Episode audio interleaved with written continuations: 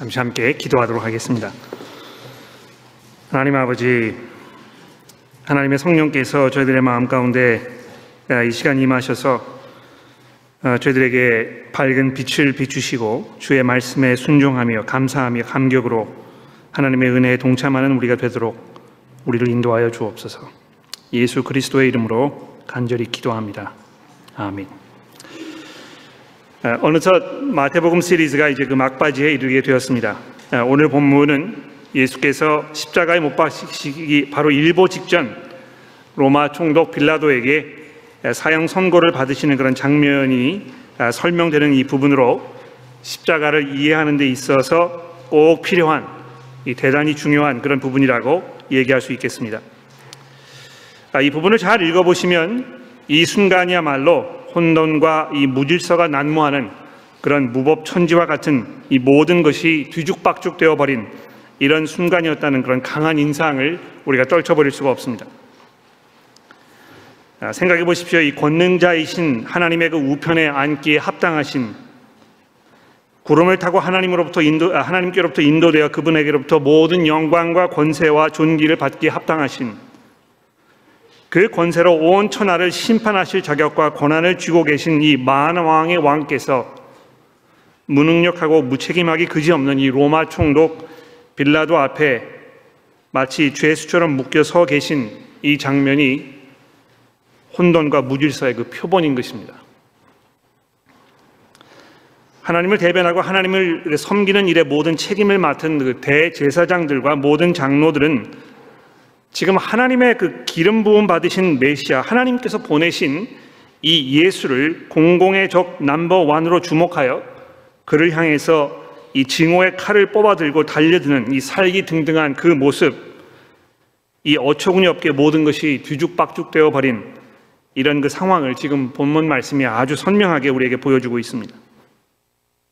한때는 호산나를 외치면서 예수의 자수, 예수를 다윗의 자손이라고 환영하던 이 군중이 예수를 사형에 처하라고 빗발치듯 이 외쳐대는 이 상황이야말로 혼돈과 이 무질서가 난무하는 이 무법천지가 아니고 무엇이겠습니까? 그리고 가장 아이러니컬한 사실은요, 이러한 그 혼돈의 상황 속에서 예수에 대하여 이 왕이라는 칭호가, 칭호가 반복적으로 사용되고 있다는 것입니다. 아, 이 예수를 신문한 빌라도의 첫 질문은 내가 유대인의 왕이냐라는 질문이었는데요. 아, 마태복음에서 예수를 유대인의 왕이라 이렇게 또는 이스라엘의 왕이라고 불렀던 유일한 인물이 누구입니까? 오늘 아침 우리가 읽은 2장에 등장했던 이 동방 박사들이었습니다. 2장 2절에서 그들이 예루살렘에 도착하여 유대인의 왕으로 나신 이가 어디 계시냐? 우리가 동방에서 그의 별을 보고 그에게 경배하러 왔노라 이렇게 하면서 자신의 그 여행 목적을 지금 밝히고 있는데요. 하나님께서 꿈을 통해서 계시를 통해서 이들에게 또 나중에 말씀하지 않으십니까? 마태는 이 말을 들은 헤롯 왕과 온 예루살렘이 소동하였다고 증언하였는데 오늘 본문의 상황이 다시 그때의 장면을 재현하는 것처럼 우리에게 다가오고 있는 것입니다. 이 유대인의 왕이라고 부르는 이 메시아를 어떻게 할 것이냐는 이 빌라도의 질문에 대해서 온 예루살렘이 다 그 앞에 모여가지고 이런 십자가에 못 박으라고 외치고 있는 이 장면이 얼마나 아이러니컬합니까? 왕이시지만 전혀 왕 같지 않으신 모든 존엄을 상실하고 가장 초라하고 가장 처량한 신뢰로, 신세로 몰락하신 것처럼 보였지만 사실은 이 어둠에 가득 찬 이 순간을 가장 찬란하게 비추시면서 모든 것을 주관하고 압도하고 계신 우리 주님의 모습을 마태가 설명하면서 이제 곧 일어날 이 십자가 사건이 어떤 그 중대한 사건인지 그 최종적인 설명을 지금 우리에게 던져주고 있는 것입니다. 이제 잠시 우리가 보다 자세히 이 본문을 보면서 그 내용을 함께 살펴보도록 하겠습니다. 여러분 교회가 어, 이 신앙을 고백하기 위해서 약 7세기 혹은 8세기 경에 완성된 것으로 추정되는 이 사도신경에 예수께서 본디오 빌라도에게 고난을 받으셨다 하는 문구가 들어가 있습니다. 그러니까 지난 뭐 한 1300여 년 동안 온 세상에 존재했던 그리고 앞으로도 존재할 모든 그리스도인들이 사도신경을 고백할 때마다 예수 그리스도의 죽음을 이 본디어 빌라도의 이름과 연결시켜서 고백해 오고 있는 것입니다. 어, 그 20세기 초반에 어, 활동했던 도로티 사이어스라는 영국의 작가가 있습니다. 어, 이분이 이제 그 어, 뭐 굉장히 많은 책을 또는 시를 희곡을 이렇게 남기신 분이신데 어, 이분이 쓰신 그 연극 각본 그 희곡이죠. 거기 그 중에 Man Born to Be King이라는 그런 그 글이 있습니다. 여기 이제 보시면 본디오 빌라도의 아내가 빌라도에게 지난밤 자신의 자신이 꾼 꿈을 설명하는 그런 장면이 등장을 합니다. 아, 오늘 그 본문 19절에 빌라도가 빌라도의 아내가 자신이 지난밤 꿈 꿈을 이 빌라도에게 말해주는 그 장면을 이렇게 바탕으로 해서 아마 이 작가가 이 상상을 발휘한 아, 그런 것으로 이제 생각이 되는데요. 그 연극에서 빌라도의 아내가 이렇게 말하고 있습니다. 어젯밤 꾼 꿈에 술을 헤아릴 수 없는 수많은 군중이 모여 있었습니다.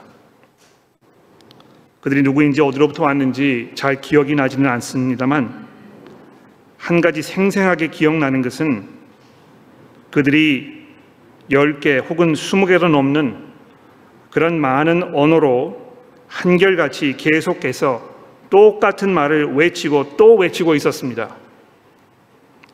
그 외침이 어찌도 괴롭고 섬찟해서 제 마음에 꽂혔는지 모릅니다. 그들은 모두 본디오 빌라도에게 고난을 받으사 본디오 빌라도에게 고난을 받으사라고 외치고 또 외치고 또 외치고 있었습니다. 그 꿈에 내가 이 사람 예수로부터 인해서 얼마나 많은 애를 태웠는지 모릅니다. 이 사람을 풀어주십시오. 아주 기막힌 상상력이라고 생각해요. 그렇죠? 아, 이렇듯 이 본디오 빌라도는 예수님의 죽음과 분리될 수 없는 아주 중대한 인물로 우리 마음속에 각인되어 있습니다. 아 근데 그 사도신경이 본디오 빌라도의 이름을 예수의 죽음과 연결시키고 있는 중대한 이유는 아, 예수님의 이 죽음에 대한 그 모든 일차적인 책임이 빌라도에게 있다는 것이기보다는 오히려 우리가 오늘 본문 말씀 잘 읽어보면 아, 이것이 이제 전적으로 대제사장과 서기관들, 백성들의 장로들의 아, 그 흉계의 결과임을 우리가 볼 수 있습니다. 그렇죠? 그러니까 오히려 이 사도신경이 본디오 빌라도와 예수 그리스도의 죽음을 이렇게 연결시키고 있는 아, 이 가장 중대한 이유 중에 하나는 예수님의 죽음이 실제로 일어난 역사적인 사건이었다는 것을 강조하기 위했던 것으로 보입니다. 아, 본디오 빌라도라는 인물에 대해서 성경 이외의 역사적인 그 문헌들이 충분하기 때문에 본디오 빌라도에게 고난을 받으사라고 고백함으로 예수 그리스도의 십자가 사건이 1세기 초라는 그 역사적 시점에서 일어난 사건임을 아, 분명하게 고백하고 있는 것입니다. 그러나 오히려 이 마태는 대제사장들과 백성들의 장로들과 같은 이 유대 종교자들의 지도자들에 의해서 예수님의 십자가 사건에 대한 그 죽음의 책임을 지금 묻고 있는 게 분명합니다. 여러분 오늘 보면 12절 말씀에도 보십시오. 예수께서 대제사장들과 장로들에게 고발을 당하되 아무 대답도 아니하시는지라 이렇게 설명되어 있지 않습니까? 아, 대제사장과 장로들 또는 서기관들이 아, 얼마나 지금 계속 등장하면서 예수를 죽이기 위하여 혈안이 되어 있는지를 수도 없이 아, 설명해 오고 있었습니다. 이미 이 27장 1절 말씀에도 새벽에 모든 대제사장과 백성들의 장로들이 예수를 죽이려고 함께 논의하고 결박하여 끌고 총독 빌라도에게로 가니라 이렇게 설명되어 있는데요. 이 사람들이 얼마만큼 예수를 증오하였고 죽음으로 몰고 가기 위해서 아, 혈안이 되어 있었는지를 우리에게 말씀해 주고 있는 것입니다. 어, 대제사장과 장로들은 성전을 중심으로 한 이 구약 제사 제도를 통해서 어, 하나님을 예배하고 섬기는 이 신앙의 핵심적인 역할을 감당했던 그런 사람들 아닙니까?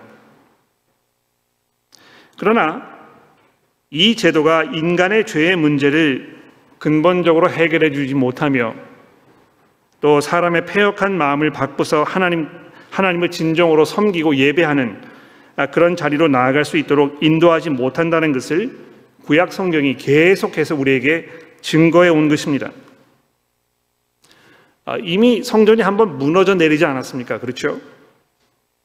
아, 그것을 통해서 이 끔찍한 하나님의 심판을 받았음에도 불구하고 이스라엘 백성들이 아무것도 변한 것이 없이 이 외형적 종교 행위 이것을 붙들고 그것을 의지하면서 마치 종교 의식에 참여하기만 하면 하나님을 섬기고 예배하는 것이라는 이 착각 속에서 아직도 허우적대고 있었던 것입니다. 대제사장들과 장로들, 서기관들과 바리새인들은 모두 한 마음으로 예수를 죽이려고 달려드는 이 모습에서 인간은 이 구약의 방식이 아닌 오직 하나님의 새로운 해결책이 필요하다는 사실을 우리에게 명백하게 증거해 주고 있습니다. 그러나 안타깝게도 교회 안에 많은 사람들은 아직도 생각적으로 이 옛 모습을 버리지 않으려고 하는 또는 버리지 못하는 그런 안타까운 모습을 계속 유지하고 있는 것처럼 보입니다. 이 교회 건물을 이제 성전이라고 이제 부르는 것이죠. 또 우리가 교회에 함께 모이는 이 자리를 마치 하나님께 제사를 드리는 것처럼 이렇게 생각한다든지 또는 목사를 제사장으로 착각하는 모습 속에서 이 십자가의 복음을 통해 하나님과 우리 인간 사이의 관계가 전혀 새로운 국면에 접어들었다는 이 중대한 사실을 우리가 아직도 분명하게 이해하지 못하고 있는 이 안타까운 현실을 우리가 보게 되는 것입니다. 어, 여러분 그 지난주 본문에서요 유다가 예수님을 배반한 대가로 받은 은 30개를 성전에 이제 던져버리는 그 장면이 어, 소개되어 있지 않습니까? 어, 그의 그러한 그 행동이 유다에게는 단순히 순간적인 후회와 절망의 어떤 그 함께 뒤복, 뒤범벅되어 있는 아, 그런 그 상황이 폭발한 그런 행동으로 보였을지 모릅니다만 스가라의 말씀을 배경으로 비추어 보았을 때 하나님께서 유다를 통해서 이스라엘의 성전과 거기에 있던 이 모든 영적 지도자들을 향해서 최종 그 심판을 선언하셨던 것임을 우리가 알게 되는 것입니다. 어, 이것과 더불어서 앞으로 24장에 보시면 그 예수께서 성전 건물을 보면서 감탄하는 그 제자들에게 뭐라고 말씀하셨습니까? 너희가 이 모든 것을 다 보지 못하느냐? 내가 진실로 너희에게 이르노니 돌 하나도 돌 위에 남지 아니하고 다 무너뜨려지리라. 이렇게 말씀하시면서 이 성전을 통해서 하나님을 예배하는 시대가 이제 곧 끝나게 될 것을 하나님 선언하신 것입니다. 또 여러분 그 26장에 보시면 대제사장에 체포되, 체포되어 끌려오신 예수님을 신문하는 장면이 소개되고 있지 않습니까? 예수께서 자기 자신이 하나님의 권능의 우편에 앉을 것이며 또 구름을 타고 오는 것을 보게 될 것이라고 이렇게 증언하시자마자 대제사장이 일어나서 자기가 입고 있던 이 대제사장의 의복을 스스로 찢어버리는 이런 장면이 65절에 소개되고 있는데요. 이것도 역시 대제사장 스스로는 의도하지 않은 일이었겠습니다만 이것이 대제사장의 역할이 이제 끝났다는 것을 암시적으로 우리에게 알려주고 있는 장면입니다. 더 이상 제사장이 제사장으로서 역할을 감당하지 못하게 되는 이런 시대가 이제 열리게 되었다고 선언하고 있는 것입니다. 여러분 뭐 아시다시피요. 예수께서 숨을 거두셨을 때 성소의 휘장이 위로부터 아래로 찢어 내려졌다고 50절에 기록이 되어 있는데요. 이 두 장면이 성, 이 성전 시대의 종말을 선언할 뿐만이 아니고 이제야 비로소 예수 그리스도의 십자가를 통해서 인간이 하나님께로부터 완전한 용서를 받고 온전한 모습으로 그분 앞에 나아가서 우리가 하나님의 자녀가 될 수 있는 이 새로운 시대의 시작을 지금 우리에게 알려주고 있는 것입니다. 오늘 본문 이후로 이제 대제사장과 장로들이 마태복음에서 세 번 더 등장합니다. 41절에 보시면 십자가에 달리신 그 예수님 앞에서 이들이 이제 예수님 조롱하는 또 62절에 보시면 아, 예수님 숨을 거두신 후에 그들이 이제 빌라도에게 가가지고 예수님의 무덤 앞에 경비병들을 세워줄 것을 요구하는 그런 장면. 그리고 마지막으로 28장 12절에서 부활 이후에 무덤을 지키던 경비, 경비병들이 부활 사실을 그들에게 알려주자 그들이 뇌물을 그들에게 주면서 이 그들의 입을 봉하는 이런 장면 이렇게 세 번 더 등장하게 되는데요. 이런 거 우리가 종합적으로 이렇게 묶어 보게 되면 이 구 시대의 이 한계점 그리고 새 시대의 출발을 이 참 변화와 산 소망을 약속하는 이 복음의 능력이 우리에게 이제 다가왔다는 것을 아주 분명하게 우리에게 설명해 주고 있는 것입니다. 성전이 끝난 것입니다. 율법을 통해서 그것을 지킴으로 인해서 마치 우리가 하나님과 화해할 수 있고 하나님의 백성으로서의 삶을 살 수 있다고 기대했던 그 모든 시대가 이제 끝나버리고 우리가 온전히 그리스도의 보혈의 피로 인해서 하나님의 새로운 백성으로 거듭나게 되는 이 놀라운 기적과 같은 일이 이제 곧 벌어지게 될 것을 마태가 우리에게 선언해 주고 있습니다. 연이어서 이 15장 15절에서 예, 23절에 보시면 이 바라바라 하는 이름을 가지고 있는 죄수가 예수님 때문에 자유를 얻게 되는 이 장면이 소개가 되고 있습니다. 근데 이 장면도 역시 이 십자가 사건의 그 의미를 아주 선명하게 우리에게 설명해 주는 어떤 그 일종의 예언적 의미를 담고 있는 그런 사건임에 분명합니다. 어, 주중에 그 세워주기 그룹에서 본문을 미리 살펴보신 분들께서는 이제 이 사실을 알고 계실 텐데요.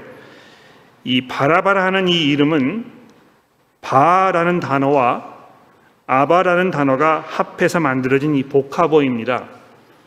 아, 바라는 말은 이제 아들이란 말이, 말인데요. 여러분 그 기억나십니까? 이 마태복음 16장 27절에 보시면 예수께서도 아, 베드로를 뭐라고 부르셨냐 하면 바요나 시모나 이렇게 불렀죠. 그렇죠? 무슨 말입니까? 아, 시몬이 원래 그 베드로의 본래 이름이었는데요. 그가 바요나 즉 요나의 아들 시몬이라는 말입니다. 그렇죠?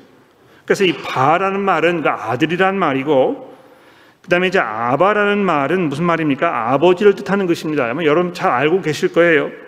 예수께서 겟사만의 동산에서 하나님께 기도하셨을 때 뭐라고 기도하셨냐 하면 누가복음에 보시면 아바 아버지요 이렇게 기도하셨다는 것입니다. 그렇죠? 그 아바라는 말이 아버지라는 말입니다. 그래서 바라바라는 말은 무슨 말이냐 하면 바로 그가 아버지의 아들이란 말입니다. 공교롭게도 바라바가 하나님 아버지의 아들이라고 소개된 예수님과 지금 아주 절묘하게 비교가 되고 있습니다. 여러분 그 16절에 보시면 그가 이제 유명한 죄수였다 이제 이렇게 어, 설명이 되어 있는데요. 어, 악명이 높다는 뜻이죠, 그렇죠? 흉악하기 이를 데 없는 한 아버지의 아들과 마음이 온유하며 겸손하기 그지없으신 하나님의 아들께서 지금 그 자리에 함께 서 계시는 것입니다. 뿐만 아니라 이 많은 고대 사본들이 이제 이런 사본이라는 건그 옛날에 이제 뭐 인쇄 기술이 없었기 때문에 성경을 이렇게 그 복사하려면 손으로 이거를 일일이 다 썼어야 되지 않습니까? 그런데 아주 오래 전부터 그 아, 필사본들이 아, 굉장히 많이 남겨져 있는데요. 그것들 다 이렇게 모아가지고 비교를 해보면 거기 중에 어떤 그 사본들은 이 바라바를 바라바라 하는 예수라 이렇게 기록되어 있는 그런 그 사본들이 굉장히 많이 남아 있다는 것입니다.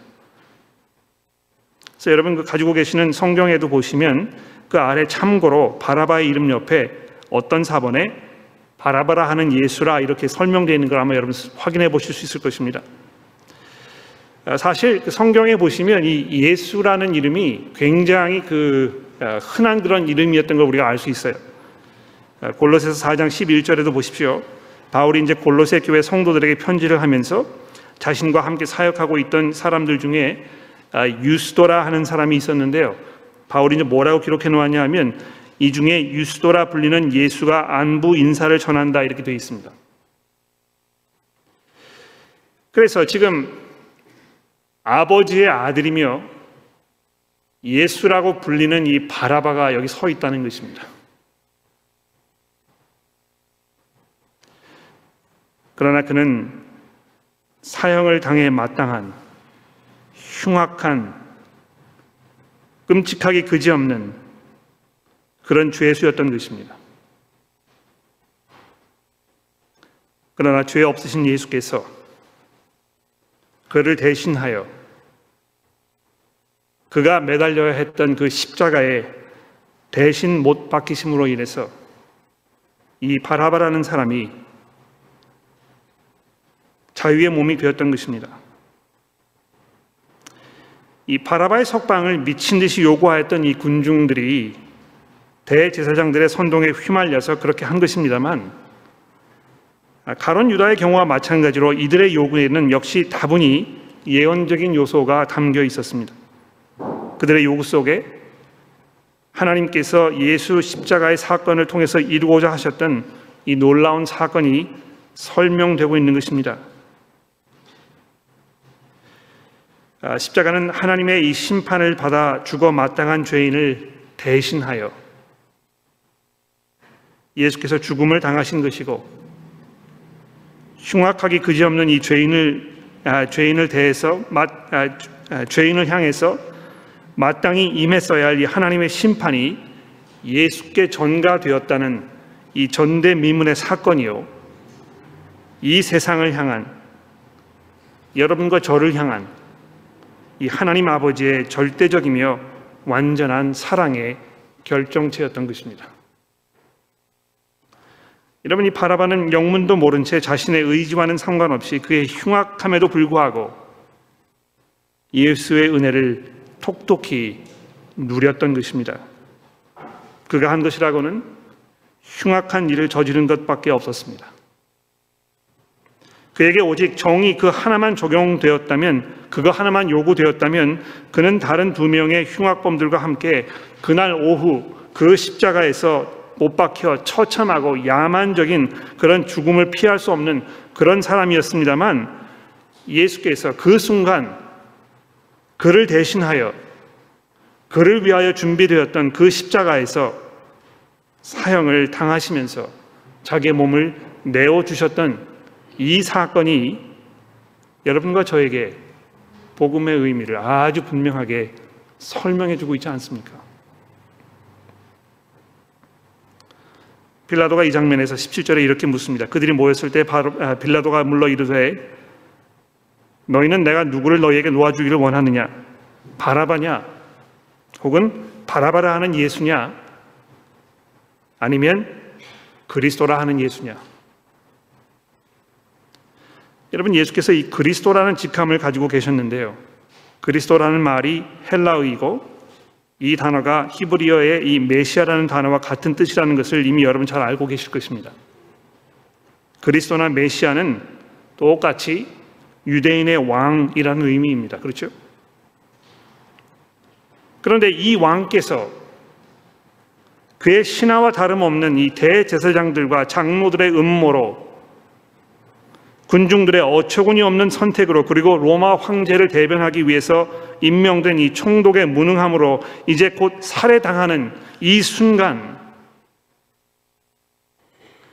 하나님의 왕으로 죄인들을 향한 한없는 자비와 넘치는 극률로 이 순간 그분께서 그 영광을 찬란히 비추고 계시는 것입니다. 여러분 이 순간 이 군중들이 외친 그 외침을 생각해 보십시오.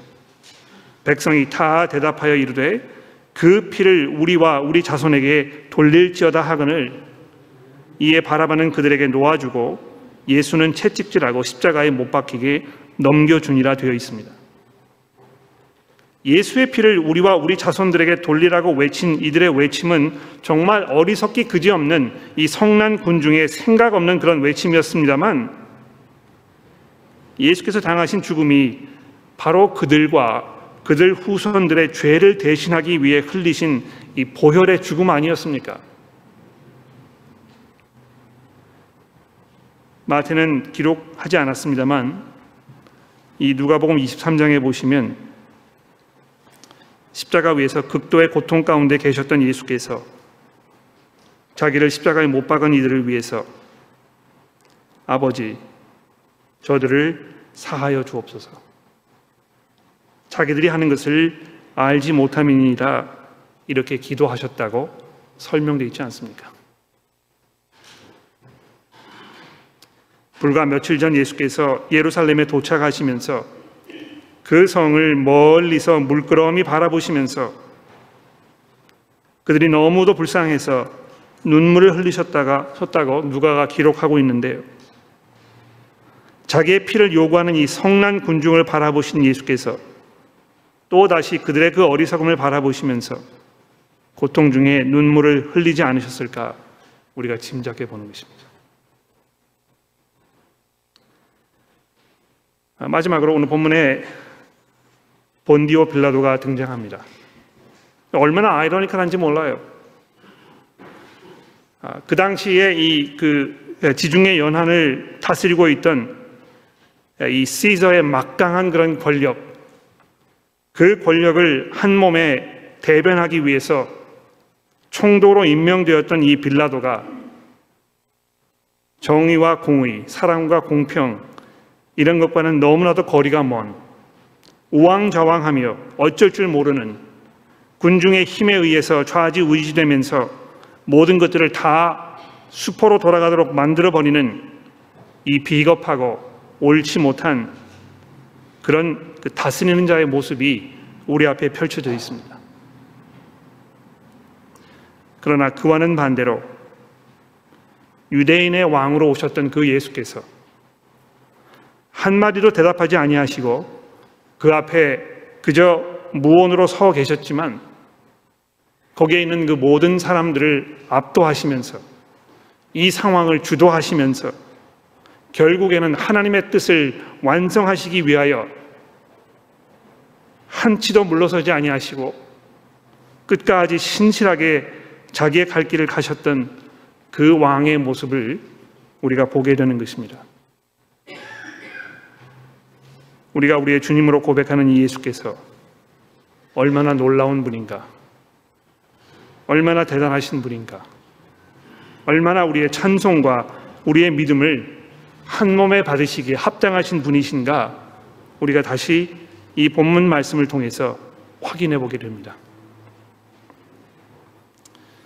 여러분 예수 믿는 것이 정말 의미 있는 일입니다. 이 세상 그 누구가 우리 주님이신 예수 그리스도 그분과 같은 모습으로 이런 자리에 서실 수 있으셨을까요?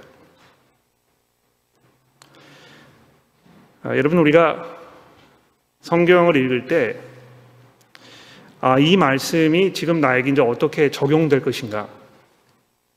아, 뭐 어떻게 그 내가 이제 이 말씀 어떻게 순종할 것인가? 이런 고민을 많이 하시지 않습니까? 그러니까 내가 이 본문을 읽고 내가 해야 될 것이 무엇인가? 이런 걸 이제 많이 고민하게 되는데요. 때때로 우리가 성경을 읽다가 아, 우리가 해야 할 것은 아무것도 없고 그저 하나님의 그 지혜와 하나님의 은혜와 하나님의 사랑과 하나님의 긍휼에 대해서 우리가 경탄하며 감격하며 또 감사함으로 나아가야 하는 그런 부분들이 종종 있습니다. 오늘 본문 말씀이 그런 부분이라고 생각합니다. 이 죄인들 앞에 서신 예수께서 끝까지 신실하게 믿음을 고백하시며 인내하심으로 하나님께 순종하셨던 그 모습을 우리가 보면서 우리가 할 수 있는 일이 뭐가 있겠습니까? 우리가 해야 할 일이 뭐가 있겠습니까? 그 앞에 무릎을 꿇고 믿음을 고백하며 하나님께 감사하며 그리스도를 향해서 우리의 삶을 온전히 드리겠다고 우리가 진정으로 그분을 우리 삶의 주인으로 모시겠다고 우리가 고백하는 것 이외에 우리가 할 일이 무엇이 있겠습니까? 아, 설교 맨 처음 부분에 오늘 본문 말씀이 이렇게 처음 읽어보면 혼돈과 무질서의 이 무법천지와 같다고 말씀을 드렸습니다만 사실 더 자세하게 읽어보면 전혀 그렇지 않다는 것을 우리가 알게 됩니다. 하나님의 정하신 뜻에 따라서 창세 전부터 여러분과 저를 하나님의 자녀로 부르시기 위하여 예수 그리스도 그 아들 되신 분을 십자가에 내어 주기로 작정하신 하나님 아버지께서 그 수천 년의 기간 동안 준비하시며 계획하셨던 이 결정적인 순간이 이제 이 앞에 완성되는 이 시점에서 우리는 다시 맨 처음으로 돌아가 예수께서 이 땅에 태어나실 때 벌어졌던 그 일들을 돌아보게 됩니다. 오늘 본문에 내가 유대인의 왕이냐 이렇게 물었는데 동방 박사들이 나타나서 유대인의 왕으로 태어나신 이가 어디 계시냐 묻지 않았습니까? 그 당시에도 모든 대제사장과 백성들의 서기관들이 예루살렘에 모여서 허둥대면서 어찌할 바를 알지 못했었는데요. 그들이 계속해서 이 악한 모임을 이어가면서 예수를 죽음에 몰아가려고 혈안이 되어 있었습니다. 헤롯 왕은 동방 박사들에게 그 이야기를 듣고 대제사장과 서기관들에게 그리스도가 어디서 나겠느냐 묻지 않았습니까? 그런데 빌라도는 군중들에게 그리스도라 하는 이 예수를 내가 어떻게 하게 해야 되겠느냐 물었던 것입니다. 마치 그때 온 예루살렘이 듣고 소동했던 것처럼 지금 역시 온 백성이 다 그 앞에 모여서 예수의 죽음을 외치고 있었던 것 아닙니까? 하나님께서 이방인들에게 때로는 초자연적인 방법으로 별을 통해서 또는 꿈으로 그들에게 계시하셨듯이 이 혼란스러운 상황 속에서 예수가 옳은 분이었다는 것을 유일하게 알고 있던 이 빌라도의 아내에게도 하나님께서 꿈을 통해서 그에게 계시하지 않으셨습니까? 예수께서 태어나시는 그 순간부터 헤롯 왕이 예수의 목숨을 빼앗으려고 계획하였던 것처럼 지금 예수께서 이제 막 죽임을 당하시는 그 장면에 와 있습니다. 여러분, 이 사건이 정말 혼돈 속에서 엉망진창으로 벌어지는 이런 상황처럼 보이지만 이것이 결국은 하나님의 은혜의 결과인 것입니다. 여러분과 저를 향한, 여러분과 저를 위한, 그래서 우리로 하여금 하나님의 자녀가 되게 하시는 그 놀라운 은혜의 결정체라는 것을 마태가 오늘 우리에게 증거해 주고 있습니다. 하나님 앞에 우리가 감사함을 나아가며 그 은혜의 보좌 앞에 우리가 나아가게 되기를 예수 그리스도의 이름으로 간절히 기도합니다. 기도하겠습니다. 하나님 아버지, 놀랍고 감격스러우며 저의 입에 찬송이 흘러 넘치나이다. 우리를 위해서 자기의 목숨을 아낌없이 내어놓으셨던 우리의 임금이신 예수 그리스도 그분을 우리가 믿음으로 고백하며 저의 삶을 온전히 그분 앞에 산 제사로 드리도록 주의 성령께서 우리들을 인도하여 주시고 그 입은 은혜의 감사함으로 우리가 매일매일 그리스도를 위해 살아가도록 저희를 도와주옵소서. 예수 그리스도의 이름으로 간절히 기도합니다.